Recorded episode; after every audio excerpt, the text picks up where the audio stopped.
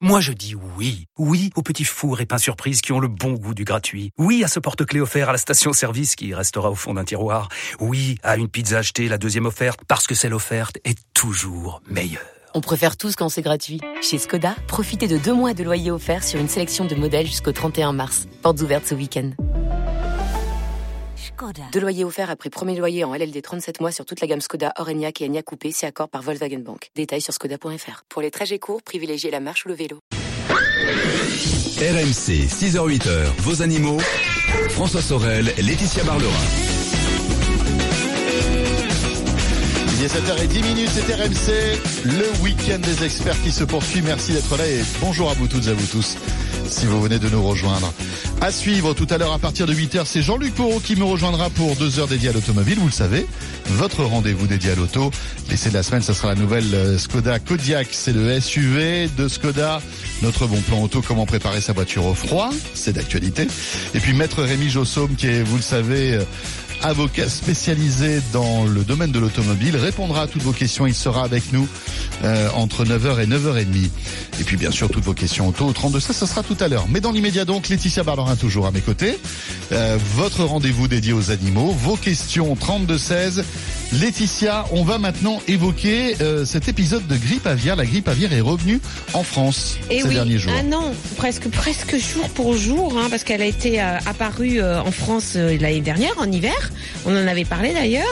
Et, euh, et elle revient, et des mesures extrêmes comme l'abattage des animaux ont été mis en place et nous sommes avec euh, le professeur Jeanne Brugère-Picot qui est vétérinaire spécialiste des maladies des volailles et auteur d'un livre qui vient de sortir aux éditions AFAS qui s'appelle euh, Mes poules en bonne santé. Ah, ça c'est important, les poules en bonne santé. Oui, mais pour l'instant, euh, les, les volailles sont pas trop en bonne Oui. santé dans, dans le sud-ouest. euh, visiblement. voilà, de la France. Bonjour Jeanne, merci d'être avec nous. Alors, dites-nous en quoi cette maladie virale représente un problème grave. C'est un problème très grave parce que on l'appelle pas grippe aviaire quand on est vétérinaire, on dit peste aviaire Eh oui, parce que c'est rapidement mortel. Et, et, et le laboratoire euh, national, c'est le laboratoire des pestes aviaires. Pourquoi? Parce que c'est pas une grippe, c'est une maladie très rapidement mortelle avec une encéphalite, des troubles nerveux et c'est une septicémie en fait. Ce qu'il y a de remarquable dans cette euh, épidémie actuelle, c'est que le H5N8 est très dangereux chez les canards. D'habitude, les canards sont assez résistants. Ah et oui. là, ça tue les canards. Tiens, plus que les poules. Beaucoup plus. euh, L'épisode que nous avons eu l'an dernier était un gros problème pour les élevages de canards parce que les gens comprenaient pas qu'on tuait des canards qui étaient porteurs du virus mais pas malades. Oui, oui. Là, ils sont malades. Là aussi. Là, ils sont malades. Oui. Et euh, que- quels sont les animaux qui sont les oiseaux qui sont sensibles alors? Alors avec ce virus H5N8, vous pouvez considérer que tous les oiseaux sont sensibles. On a eu un goéland près du lac à Evian, on a eu des cygnes, on, a eu plusieurs canards sauvages. Enfin, C'était d'abord des animaux sauvages, mais malheureusement, on trouve aussi des animaux domestiques. Et c'est très contagieux? Oui. extrêmement contagieuse. C'est pas pour rien qu'on l'appelle la peste aviaire.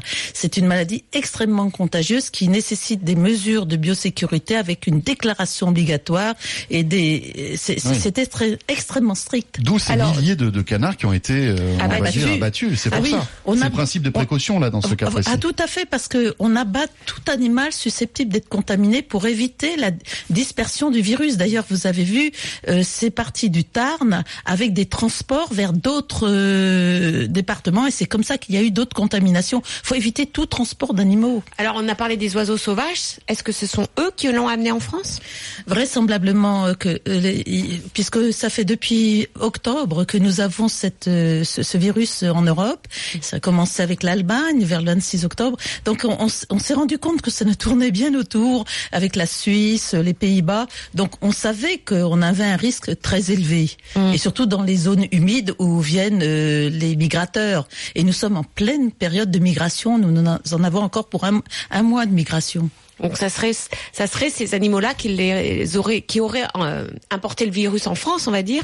Et après, c'est entre élevages, c'est ça que ça se. C'est- C'est exact parce qu'on a d'abord trouvé des mortalités chez des oiseaux sauvages, Mm. donc témoigne et surtout des canards. C'était surprenant. C'était donc euh, cela montre bien que le virus circule grâce aux, aux oiseaux migrateurs et malheureusement les canards sont souvent euh, sur des parcours, ils ne sont pas toujours enfermés, donc ils sont les plus à risque.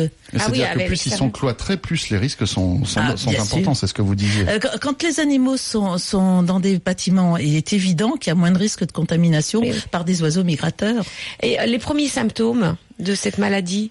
Je crois que c'est la mortalité très rapide. Très rapide. Il n'y a même pas de symptômes quelquefois tellement c'est Ah oui, c'est rapide. foudroyant. Ah, c'est une maladie qui tue en 24-48 heures. On a une autre maladie qui ressemble, qui s'appelle la maladie Newcastle, la pseudopeste aviaire. Et j'ai commencé comme ingénieur de l'Institut technique d'aviculture quand il y a eu cette, ép- une épizootie dans toute l'Europe. C'est très simple. On voyait les animaux présenter des troubles nerveux. C'était exactement le même type de maladie. Et euh, en 24 heures, euh, il y avait 100% de mortalité. C'était terrible. Alors, mais- bien sûr, ce qu'on se demande tous, c'est est-ce que l'homme peut être contaminé? Est-ce qu'il y a un risque? Est-ce que, par exemple, si on nourrit des, des oiseaux sauvages ou si on a des poules, est-ce qu'on peut être contaminé? Ou est-ce que si on mange un canard qui a été infecté, on peut... euh, Non, il n'y a aucun risque pour l'homme. Heureusement, moi j'ai encore mangé du foie gras hier et je vous conseille d'en manger Ah, parce que Ah on non, va pas avoir- moi. Alors, oui, je sais, je sais, mais, là, moi, de- j'adore ça. Moi, alors moi, je suis de votre avis, docteur. Nous sommes deux contre un parce que c'est vrai que d'habitude, on se bat avec Laetitia. Oui, oui, voilà, c'est un peu tendu. Mais son compagnon en mange, hein. Oui, oui, oui, Oui. je sais, je sais, je sais, je sais. Ouais, ouais, non, mais elle est, elle est, un, peu je- elle est un peu toute seule. C'est je, pour suis, ça. je suis un peu toute seule là, mais je suis contre et je me bats, je me bats. Ça fait Non, Est-ce qu'il était bon votre foie gras hier? Ah, bien entendu. Ah, ben voilà. Euh, faut, faut Bon, alors pour revenir sur euh, Ah, j'adore, j'adore. pour revenir sur euh, voilà le le, le le le risque pour l'homme s'il il mange ben, des, des des produits qui sont contaminés, enfin des des, des volailles contaminées. Alors, d'abord, ils ne peuvent pas manger des produits contaminés car je vous ai dit que ce virus était tellement rapidement mortel que finalement, vous n'avez aucun risque d'avoir euh, dans votre assiette un foie gras venant d'un élevage ayant été contaminé puisqu'on pratique une éradication. Par contre, Au pire, admettons qu'on mange un foie gras ah qui mais est... non, de toute façon, il n'y a pas, pas possible. De toute façon, vous n'avez jamais eu de transmission de ce type de virus à l'homme. Ok. Alors déjà, on a parlé avec le H5N1 il y a déjà quelques années d'un risque pour l'homme, mais n'oublions pas que l'OMS a attiré l'attention du public sur ce risque lié à la peste aviaire. Mais en 13 ans, il y a eu 400 morts et uniquement en Asie parce que c'était des gens qui cohabitaient étroitement avec euh, leurs Avec- volailles. oui, oui, et en plus, quand on cherche, on trouve. Mais ce virus ne s'est jamais adapté à l'homme. Ça a été une fausse alerte, ne l'oublions pas. Oui, donc il n'y a pas de risque pour nous. Est-ce qu'il y a des risques pour euh, bah, euh, si, si on a un petit élevage de poules, ce qui est le cas de pas mal de, de, nos, au- de nos auditeurs, qu'est-ce qu'il doit qu'est-ce qu'il Est-ce doit qu'il y a- oui, faire? Est-ce qu'il y a une prévention? Ça, ça c'est le plus grand problème parce qu'il faut pas oublier qu'en Dordogne l'an dernier, c'est un petit élevage de 20 poules qui a été touché pour la première fois, puisque n'oublions pas que les canards n'étaient pas sensibles. Mhm. Donc ça veut dire que si on a un petit élevage de poules là où il y a eu de la peste aviaire, on est à- à- dans une zone à risque. Donc euh, c'est important de ne pas laisser les poules dehors, de les a des, a- des, renfermer. o- des oiseaux migrateurs partout quoi. Donc Bien parce qu'on a on a eu un cas donc on a des cas dans le dans le sud-ouest mais on a eu un cas ce goéland euh, Oui. en Savoie, Euh, on a eu un, des cas dans le nord de la les, France les donc, euh, mais oui, il y a, il y a des zones à risque, ce sont les zones humides. On peut trouver sur Internet d'ailleurs, euh, regardez l'avis par exemple de l'ANSES euh, sur ce sujet. Euh, sur Internet, vous aurez exactement la carte des zones humides. Mais le problème, c'est qu'il n'y a pas que les zones humides, parce que euh, les oiseaux Hmm. vont un peu partout finalement. Mais c'est vrai vont s'arrêter là où il y a des lacs, donc vous avez plus de risques. D'accord. Hein. Jeanne, euh, Laetitia, vous restez là, on revient dans un instant, 7h18. On, on essaiera de comprendre aussi comment euh, réagit la recherche. Est-ce qu'on arrive à soigner cette maladie au- aujourd'hui? Alors attendez, on va y répondre dans un instant, on laisse un peu planer le suspense. Le 3216, animaux.rmc.fr, on évoque la grippe aviaire. N'hésitez pas, on le disait tout à l'heure avec Laetitia, hein, puisque notre invitée Jeanne Brugère-Picot est une euh, spécialiste euh, des poules. Vous pouvez aussi euh, poser vos questions, peut-être dès maintenant. 3216, on vous attend. À tout de suite. RMC 6h-8h. Vos animaux. RMC jusqu'à 8h. Vos animaux. François Sorel, Laetitia Barlerin. Voilà, 7h20, c'est RMC le week-end des experts, les animaux. On évoque ce matin la grippe aviaire qui revient en France, hein, Laetitia. On en parle avec notre invité, le professeur Jeanne Brugère-Picou, qui est vétérinaire spécialiste des maladies des volailles. Et aut- auteur de ce livre aussi, Mes poules en bonne santé. Voilà. Et alors, on, a parlé des risques pour l'homme qui sont nuls, bien sûr. Euh, on a parlé des risques pour euh, donc pour euh, nos poules. hein, si on a des, un petit élevage de poules, ce qui est quand même assez fréquent euh, en France. Donc, il faut faire attention si on est dans des zones à risque hein, et surtout dans des zones où il y a des des des, des, euh, des plans d'eau où il y a des, des, des canards sauvages, c'est ça? Tout à fait, oui. Et là, il faut rentrer nos poules. Alors, il vaut mieux rentrer les poules et puis surtout, par exemple, mettre des filets euh, sur les parcours que c'est pas très facile à faire en Oui. général, mais essayer de- de- d'isoler les poules vis-à-vis des migrateurs. Ce n'est pas très facile, mais enfin, euh, s'il n'y a pas de plan d'eau, déjà, il y a moins de risques. D'accord. Et alors, euh, concernant les, les autres oiseaux, parce qu'on peut avoir par exemple des perruches ou euh, des tourterelles ou des pigeons à l'extérieur, est-ce qu'il y a un risque pour eux? Pour les oiseaux de volière, ce qu'on appelle les oiseaux de volière. C'est une bonne question parce que quand il y avait eu le problème du H5N1, j'avais recherché tous les oiseaux pour un rapport euh, de l'AFSET qui pouvaient être sensibles. En fait, euh, on peut trouver tous les oiseaux, toutes les espèces d'oiseaux sensibles, mais tout dépend du virus. Là, on a un virus extrêmement virulent, H5N8, puisqu'il touche les canards. Donc, vous pouvez vous dire que tous les oiseaux peuvent être sensibles a priori. A priori. Et les chats qui chassent les oiseaux, euh, les chiens, les chiens chasseurs aussi, est-ce qu'ils peuvent être sensibles? Alors le chien ne sont pas sensibles euh, au virus aviaire. Par contre, euh, quand il y a eu le H5N1, on a eu quelques chats qui ont été touchés, mais ça a été très limité. C'est Et anecdotique. C'était tout à fait Mais anecdotique. c'est mortel dans, leur, dans ce cas ou pas pour eux? Oh non, on peut pas dire que ça a été extrêmement grave le nombre de chats touchés. Et je crois qu'il faut se dire que s- il y a peu de risques euh, en ce qui concerne euh, les chats vis-à-vis de ce virus, en plus vis-à-vis du H5N8. D'accord. Alors, est-ce qu'il y a un vaccin? Oui. Alors, Euh, ou un euh, traitement Oui, un traitement. Alors, il n'y a pas de traitement pour cette- ces maladies virales. euh, Il n'y a pas de traitement, bien sûr. si- sinon, euh, on saurait traiter la grippe. Mais il y a des antiviraux chez l'homme. Mais vous savez que souvent, on arrive trop tard. euh, le virus est déjà installé. Par contre, euh, il y a une vaccination, comme pour euh, la grippe humaine. Mais à la différence de la grippe humaine, c'est qu'on a tellement de souches virales. Et voilà, c'est ça. Que l'on fait, peut- le, qui- le vaccin ne va répondre qu'à une, une certaine souche, c'est ça? Voilà, on n'a même pas. euh, et puis il faut il faut avoir préparé la souche. Alors euh, quand le virus arrive, eh bien c'est déjà trop tard. On n'a pas le virus, le, le vaccin Ah sous oui. les.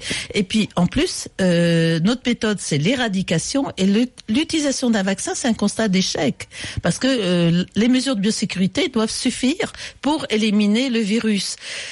Donc mais, là, mais, mais ces là- mesures-là enfin, pour, pour- si on connaît pas, euh, si on n'est pas dans le milieu, on se dit mais euh, euthanasier autant d'animaux, ça, ça semble oui, voilà, c'est ça. c'est- extrême. C'est voilà, c'est extrême comme solution. Mais ce sont des solutions que l'on connaît pour la fièvre afteuse chez les bovins, pour la tuberculose chez les bovins, euh, sur la brucellose aussi, quand ce sont des maladies euh, vraiment euh, à risque important pour le- l'élevage, voire aussi pour l'homme. Là, c'est surtout parce que c'est un, un- une maladie très dangereuse pour les volailles. Donc, il faut empêcher la diffusion du virus dans les élevages de volailles. N'oublions pas qu'on n'avait pas de peste aviaire euh, avant euh, euh, l'an dernier. On a eu un cas au moment euh, de 2006 quand il y a eu euh, des élevages, des oiseaux sauvages atteints dans la Dombe.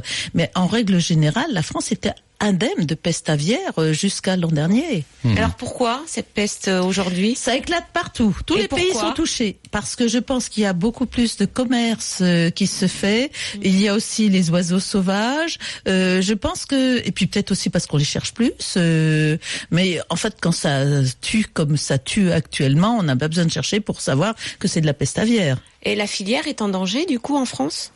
Bah, en danger économique parce que euh, pour les éleveurs de canards c'est quand même Mais un très terrible. gros problème. Mmh. Euh, les mesures de biosécurité les empêchent euh, de transporter leurs euh, volailles. De, il y a des, des méthodes d'éradication qui font qu'ils ne peuvent plus commercialiser leurs produits. Donc là on va avoir euh, peut-être du foie gras un peu plus cher, mais il faut le manger quand même. Est-ce que les oies peuvent être euh, parce qu'on parle de foie, de foie gras, il y a le foie gras de canard, le foie gras d'oie aussi. Les oies peuvent être sensibles aussi à ce virus et donc c'est le même problème que pour les canards. Il y a moins d'élevage d'oies quand même que d'élevage de canards.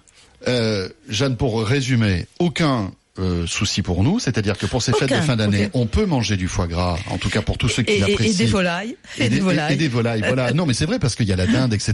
Là, on va on va rentrer dans une période où les volailles festives euh, arrivent. Oui, donc non, non, non, donc il y a- il il n'y y a a- aucun souci là-dessus. hein, Voilà. il faut Et pas même Aucun souci. Et même si on nourrit les oiseaux sauvages ou si on a des poules à la maison, il n'y a pas de souci. Pour En général, on déconseille de nourrir les oiseaux sauvages quand il y a cette période de risque euh, important, du fait qu'on les attire et c'est un risque qui Mais augmente. est-ce que les mésanges et, et les moineaux euh, sont atteints? Ah non non, ce sont pas des ce sont pas des oiseaux migrateurs qui représentent un risque. Ce sont surtout les canards sauvages qui sont Bah, dangereux. Voilà. On, on nourrit éventuellement Oui. les canards, mais très peu. En Mais ça fin de veut compte, dire on que- nourrit les petits oiseaux du jardin. Oui, Ça veut dire quand vrai. même que les chasseurs doivent faire attention. Ah bah, par exemple, euh, quand ils ont des appelants, c'est-à-dire ces canards sauvages qui- qu'ils gardent euh, Oui. en captivité, Oui. ils n'ont pas le droit de les transporter. Ils doivent rester sur place parce que et, d'ailleurs les lâchers de d'oiseaux là avant la chasse sont interdits. Ah, oui, exactement. On, on évite ces- ces- ce risque euh, assis. Mais il faut savoir que les les- on a eu des cas euh, Mhm. dans le Pas-de-Calais. Jeanne, merci beaucoup pour toutes ces précisions. Merci beaucoup. Voilà, je pense qu'on a rassuré aussi pas mal d'auditeurs sur ce sujet. Ah, Merci. je l'espère. Et puis rappelons donc mes poules en bonne santé, parce qu'il n'y a pas que des poules malades et des canards malades. Hein. Heureusement, il y en a en bonne santé. Voilà, c'est un, un livre qui est fait voilà pour les propriétaires de poules et même les propriétaires euh, Ouais. des petits élevages de Vous a- poules. Jeanne, ne vous Voilà. inquiétez pas. C'est, c'est, c'est, c'est- Voilà. voilà, c'est- ces volatiles-là ne sont pas malades. Hein. On les a vérifiés, il n'y a pas de souci. Donc mes poules en bonne santé aux, éditions AFAS. C'est Merci Jeanne beaucoup. Brugère Picot. Merci beaucoup. Merci. Merci d'être venue. Merci. Merci. Laetitia, la météo, les infos. Et on revient, on parlera entre autres d'un collier intelligent pour mieux connaître son chien. Et puis on découvrira un café chien à Lille. Il y a les bars et maintenant il y a des cafés chiens. On en parle tout à l'heure, à tout de suite. Rejoignez les experts animaux sur leur page Facebook, vos animaux sur RMC. Attention Laetitia, il est temps de retrouver une petite question flash en moins de deux minutes. Vous vous engagez à répondre à la question d'Ali que voici. Ma chienne Isa court très souvent dans la neige, Laetitia. Étant donné que c'est un labrador, ai-je besoin d'un entretien spécifique de ses coussinets?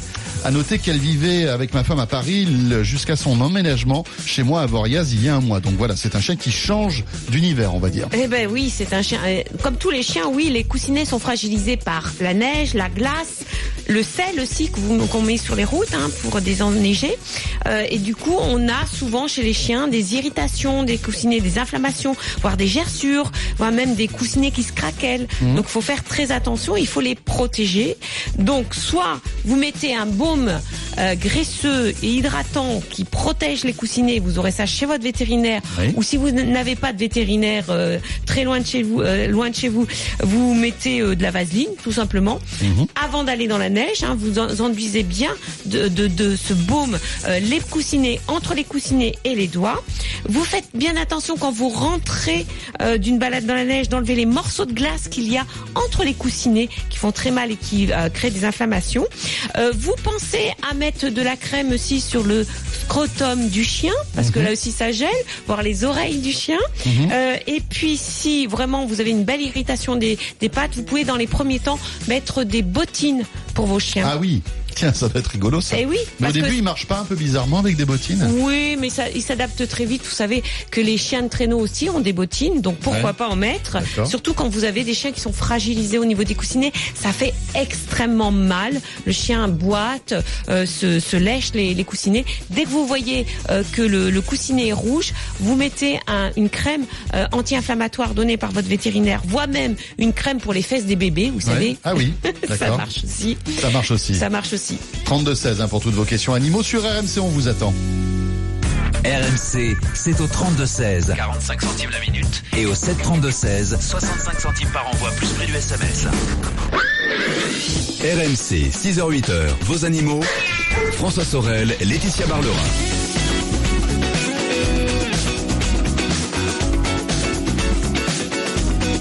Voilà, nous sommes de retour, 7h35, c'est RMC, c'est le week-end des experts et c'est les animaux avec notre vétérinaire Laetitia Barlerin.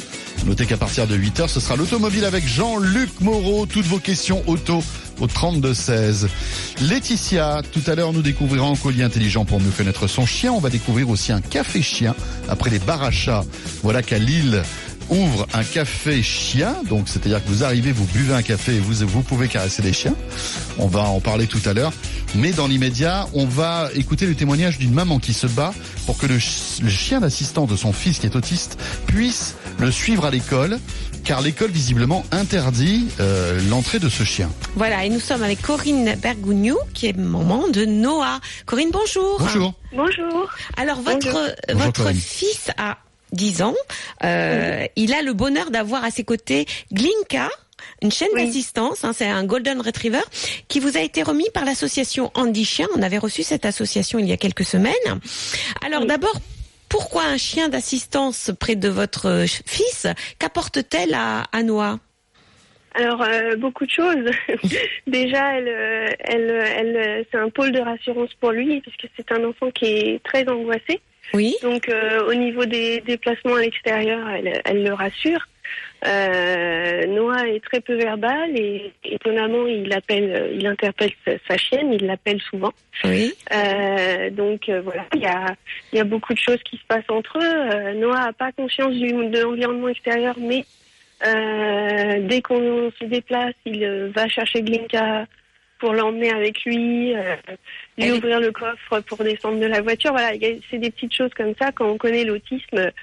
euh, qui, sont très importantes pour nous et c'est des progrès euh, qui ont l'air minimes comme ça mais pour lui qui sont énormes voilà Vous avez vraiment vu un changement du comportement de Noah depuis l'arrivée de, de sa chienne? Oui, il y a, il- c'est un enfant, bah, c'est-à-dire qu'elle est, c'est un super partenaire parce qu'elle elle est, elle arrive à le, à le calmer, à son contact. euh, voilà, on fait beaucoup de choses avec elle. C'est un, c'est une relation qui se construit aussi, hein, parce que Noah a beaucoup de problèmes de relation, Oui. mais euh, mais ça l'aide énormément euh, dans son quotidien. Et il en a beaucoup besoin à l'extérieur surtout. Surtout à l'extérieur. Donc quand il sort de la maison, c'est vraiment, il est avec elle, il est toujours avec elle, c'est ça? Oui, oui, oui. On avait des soucis à sortir de la maison et le fait de tenir sa chienne en laisse suffit pour qu'il puisse euh, sortir.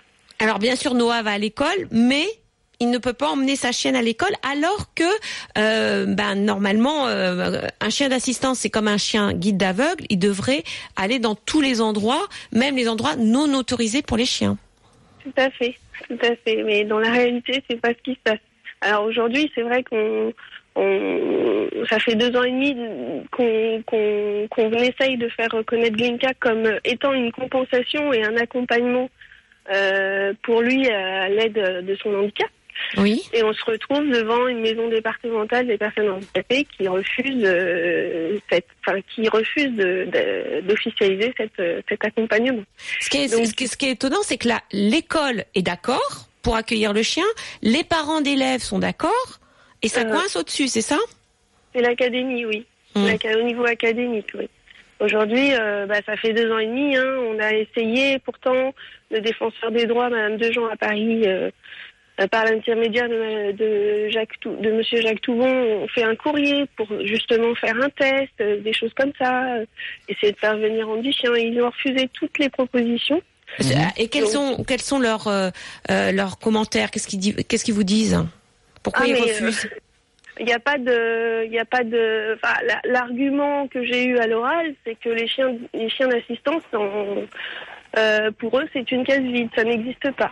Et ils n'essayent pas de, de s'informer, de, voilà. Donc euh, nous, ça fait deux ans et demi que qu'on est, qu'on a ce refus, alors que nous, on nous demande d'argumenter, de- d'expliquer ce qui est normal. Hein.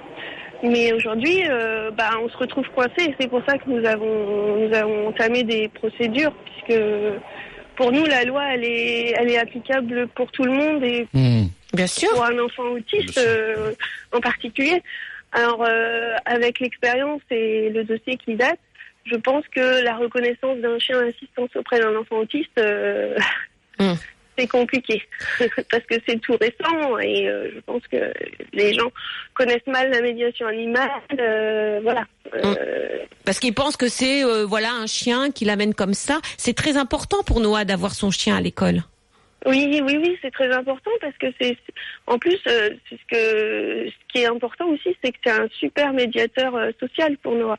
Les enfants euh, avec le chien s'approchent de lui, il y a un contact qui se fait puisque lui, il a du mal à aller vers les autres. Donc, euh, c'est extraordinaire ce qui peut se passer euh, quand, quand Glinka est là avec lui, quoi. Est-ce Donc, euh, ça, ça nous tient vraiment à cœur. Bien sûr. Est-ce qu'il y a d'autres structures qui ont refusé euh, Glinka?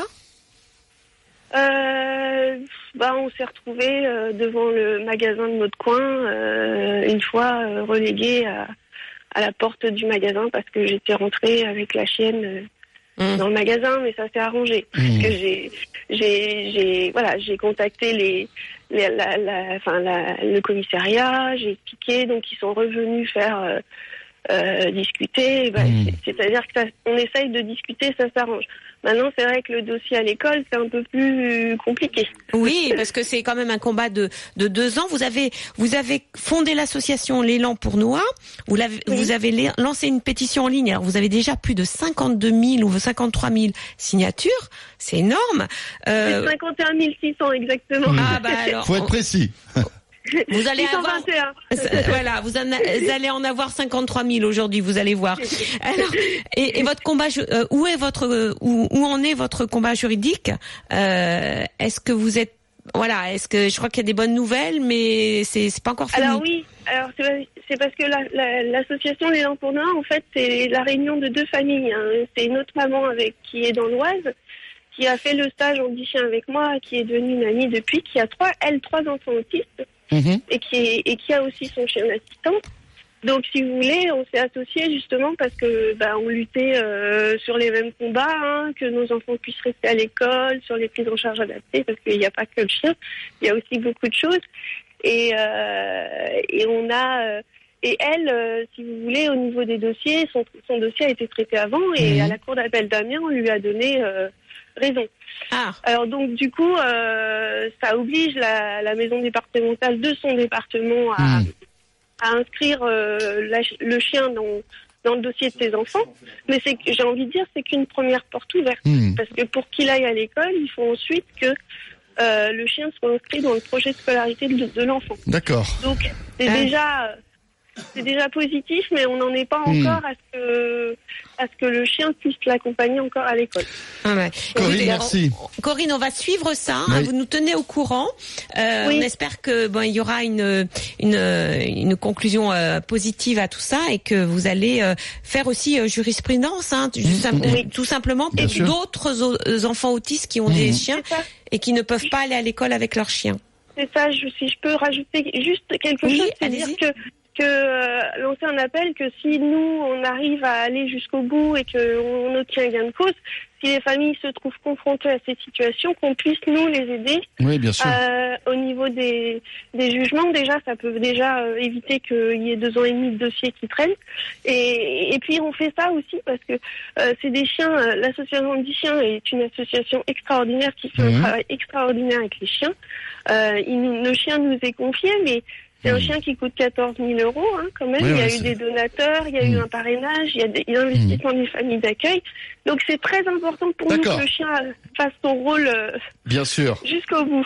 Voilà. Merci Corinne. Merci, beaucoup. merci Corinne, merci. On revient dans un instant, Laetitia, bientôt 8h moins le quart, et on va changer d'univers puisqu'on va découvrir un collier intelligent pour mieux connaître son chien. Tiens, est-ce que ce collier intelligent pourrait euh, être essayé sur Jean-Luc Moreau, Laetitia?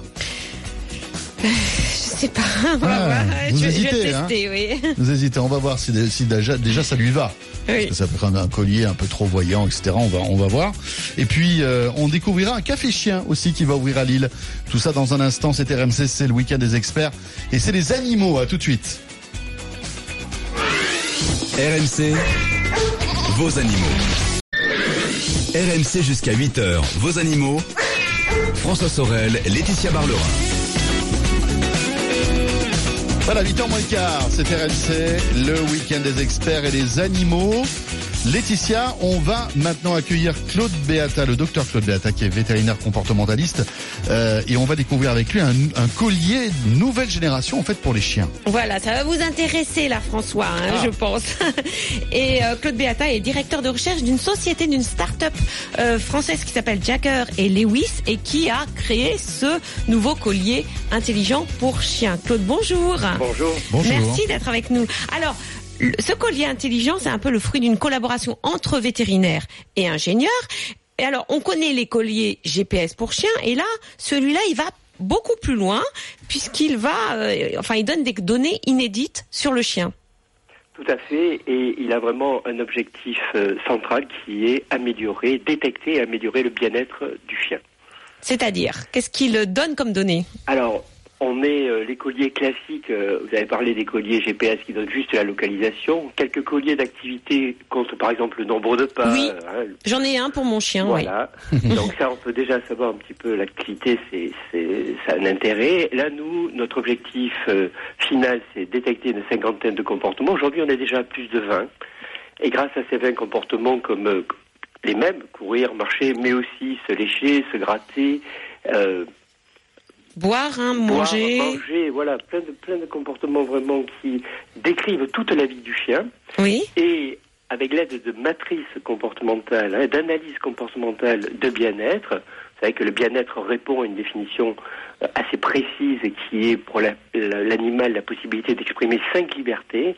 La liberté de ne pas avoir faim et soif, la liberté d'avoir un bon lieu de couchage, la liberté de ne pas souffrir de peur, de ne pas souffrir de maladie et la liberté d'exprimer ses comportements naturels.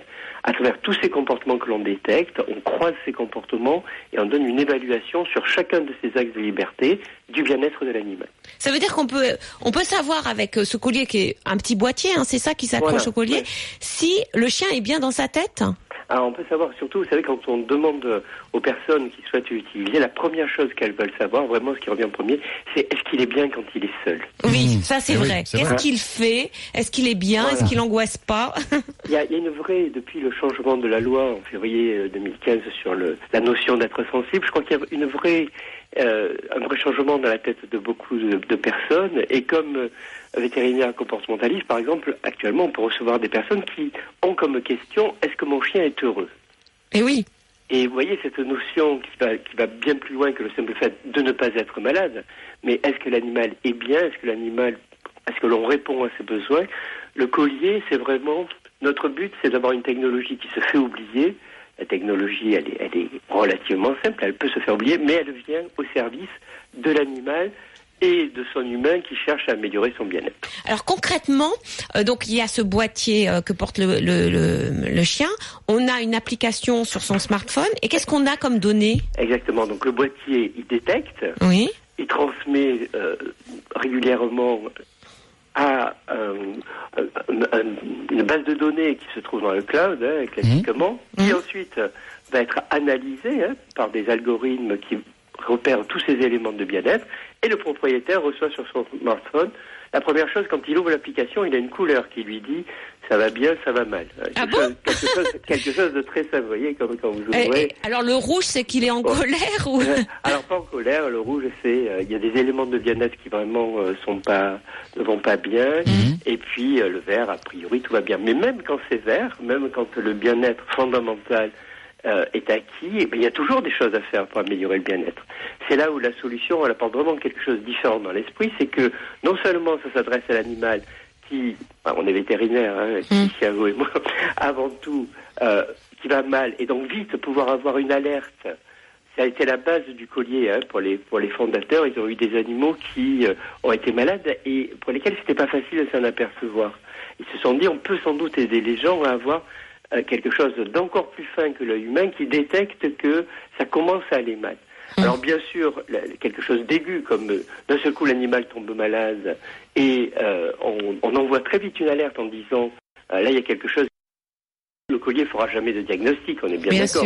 Hein, mais il va donner une alerte en disant les, les éléments classiques de l'équilibre de l'animal sont, sont touchés, sont bouleversés. Oui, oui, oui. Et puis de l'autre côté, donc ça c'est le côté pathologie si on peut dire, et on imagine en, en pathologie comportementale bien sûr un animal hyperactif que l'on va arriver à régler, on va voir son activité diminuer, au contraire un dépressif qu'on va relancer, mais aussi dans toute la pathologie beaucoup plus classique, un animal qui vieillit et dont l'activité diminue, on sait que c'est le bon moment pour commencer à traiter.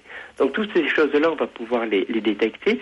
Et puis du côté de l'animal sain, et heureusement ce sont les plus nombreux, eh bien on va pouvoir dire tiens là peut-être un peu plus d'activité, l'alimentation, euh, il va falloir, voilà, on va pouvoir, c'est une aide, ça remplacera jamais l'œil et l'attachement du propriétaire, bien sûr, mais c'est un outil Bien et sûr. on espère que ça va Mhm. devenir un outil très à la fois très plaisant, très collaboratif, hein, parce que le collier n'est pas n'est pas non plus quelque chose de magique. Donc il y a des moments où le chien va faire des choses des choses que l'on. Je suis désolé, il y a mon perroquet qui parle. on l'entend, on l'entend. Mais Claude, Claude, j'avais une question. Vous en êtes où dans ce, dans, dans, dans la conception de ce bracelet? Il va sortir ou il Ah, est- La conception, la De ce conception- collier, pardon. Collier. Ah, Alors, puis je voulais vous dire. C'est un lapsus, hein. Jamais, jamais on le mettra en humain. Hein. Oui, on voulait l'essayer, Eh oui, mais bon. C'est pour ça que je vous ai entendu. ouais. Je vous ai entendu jamais en mettre en humain, parce que non seulement c'est pas quelque chose pour, euh, comment dire, pour surveiller, mais c'est quelque chose pour aider et pour, pour apporter du bien-être. Alors on en est où? Les tests euh, ont- sont très avancés. La campagne, il va y avoir une campagne Kickstarter, vous savez, de- Oui, oui, commence en début janvier, donc on y est. Les, les, les colliers sont en route, là, sont dans des tests encore entre des mains de propriétaires, entre des mains de, de professionnels, entre des mains de vétérinaires. Et les premières, il y a une prévente possible sur le site dès maintenant, mais les premiers, les premières livraisons sont prévues pour avril, hein, donc on est, on est tout près. de- Et il s'appellera comment?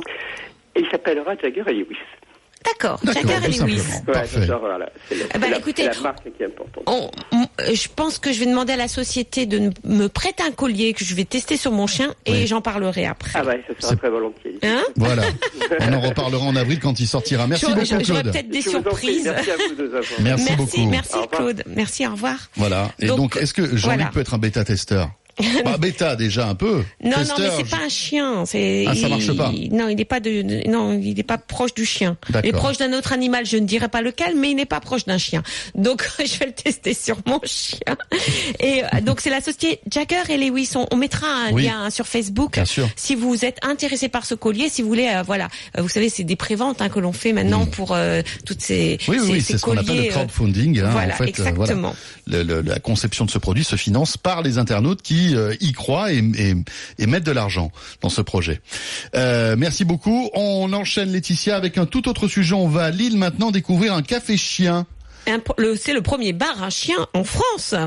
Et nous sommes avec Ophélie euh, Poilion, qui est gérante de WAF, ou du Le WAF, hein, je crois que ça s'appelle euh, votre café. Voilà, le WAF. Bonjour, le Ophélie. WAF. Bonjour. Bonjour Ophélie.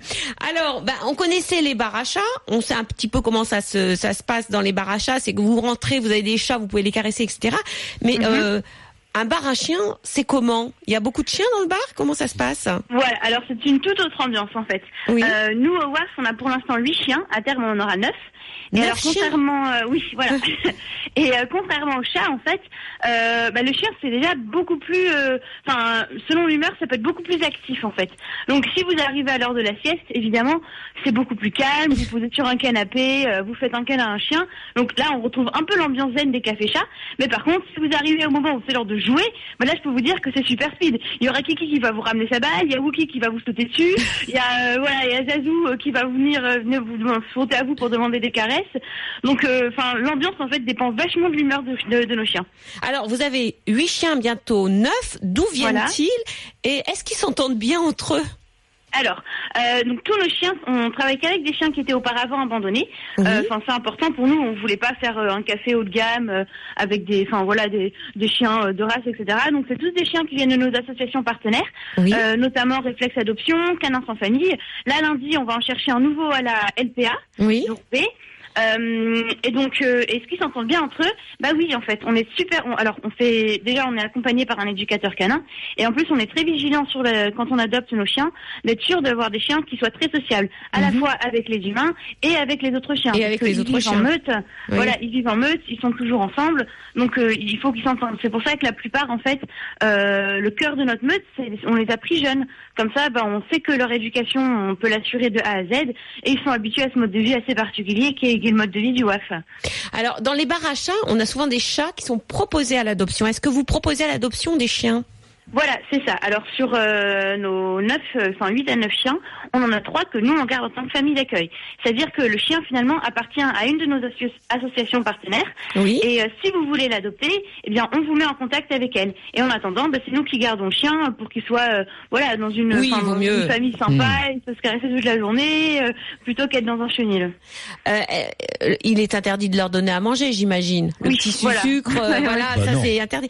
Mais euh, bon, dans les chats, les chats, bon, ils n'ont pas besoin de sortir puisqu'ils ont, euh, euh, ils peuvent rester dedans. Mais euh, le chien a besoin C'est d'exercice. différent. L'exercice Oui, physique, d'ailleurs, il en demande là. Ouais, ouais. il m'a entendu. C'est Comment vous-. En fait, c'est l'ouverture du café là. C'est Voilà. pour ça. Alors c'est pas l'ouverture du café, là ils sont chez moi, là 10 dorment chez moi. Ah, Euh, ouais, Comment ouais. vous faites pour les sortir? Parce que euh, huit chiens à Ouais, sortir. ça doit euh, être sympa, tiens. Alors en fait, donc tous les matins, on commence par une grande grande promenade. On fait tout le tour euh, du parc de la Citadelle, qui est à Lille. Donc c'est une balade d'environ une heure avec toute la meute. Euh, et donc là, bon, ils sont tous euh, bien, ils ont tous du rappel, donc on les a Mhm. même pas en laisse. Euh, et puis après, pendant la journée, c'est pour ça qu'on est deux à travailler au café, donc Juliette et moi. Et oui. Et euh, on se relaye en fait toutes les trois heures, Mhm. c'est la balade pipi. Et donc il y en a une qui prend les chiens deux par deux, et puis on fait un petit tour, Ah, et puis les chiens peuvent faire leurs besoins. Comme ça, bah voilà, ils sont tranquilles pendant la journée. euh. Ophélie, ça coûte, ça coûte cher de, de, de venir dans votre café Je crois et qu'il y, y y y a des tarifs selon euh, Voilà, le temps qu'on reste dans le café. Alors il y a le tarif Chihuahua Ouais. à 4 euros et le tarif Ouais. Saint, euh, et ça va jusqu'au tarif Saint Bernard. Ça veut bien dire Ouais. à 15 euros. Mais ça, ça veut dire quoi? Ça veut dire qu'on choisit le temps qu'on passe dans le café? Voilà, alors en fait, quand vous arrivez, on vous donne une petite fiche de bienvenue. Euh, où on écrit votre heure d'arrivée. D'accord. Alors pendant tout le temps que vous restez au WAF, vous Mhm. avez les boissons à volonté, euh, donc thé, café, sirop, et en, en revanche, Et vous payez en gamelle fonction du temps. Euh, alors gamelle, euh, on vous conseille pas, parce que bon, les croquettes, nos chiens ils aiment bien, mais c'est peut-être pas à niveau hygiène, c'est pas terrible. Euh, mais donc vous avez les boissons à volonté, et après au moment de repartir, on regarde combien de temps vous êtes resté, et vous payez en fonction. Donc la première demi-heure Ouais. elle a 4 euros, et ensuite c'est 6 euros l'heure avec un tarif agressif. Parfait. Et là on lance bientôt les abonnements au mois pour les adeptes. D'accord. C'est génial. Le café chien à Lille, donc Ophélie Poyon, merci beaucoup. Voilà, ça s'appelle le le. Le WAF et c'est au 57 rue de la Barre, si vous rue de la Barre pour Eh ben les oui. chiens C'est parfait. à Lille. Laetitia, on termine avec notre vidéo lolcat de ce dimanche. C'est un chat. Ah, écoutez, elle est vraiment très drôle cette vidéo. C'est un chat qui fait du skate. Et Eh il, oui. il en fait très très bien. Il en fait très très bien. Alors, il fait même des petites, euh, des petites, euh, voilà, des petits sauts, des petits trucs comme et ça. il n'est pas du tout, euh, voilà, il le fait de bon cœur. Voilà. hein. On connaissait les chats, vous savez, qui vont sur les aspirateurs ronds là, Oui, qui, oui. qui marchent tout seuls. Et là, Ils il fait bien. du skate. Et là, ils font du skate, c'est pas Voilà. mal. Il fait du skate, c'est À pas retrouver sur la page Facebook de vos animaux sur RMC. Laetitia, on se retrouve dimanche prochain. Oui, je vous embrasse tous. Bon dimanche et à la semaine prochaine. Et dans un instant, Jean-Luc Moreau pour l'automobile après la météo et les infos. À tout de suite. Retrouvez le week-end des experts en podcast sur rmc.fr.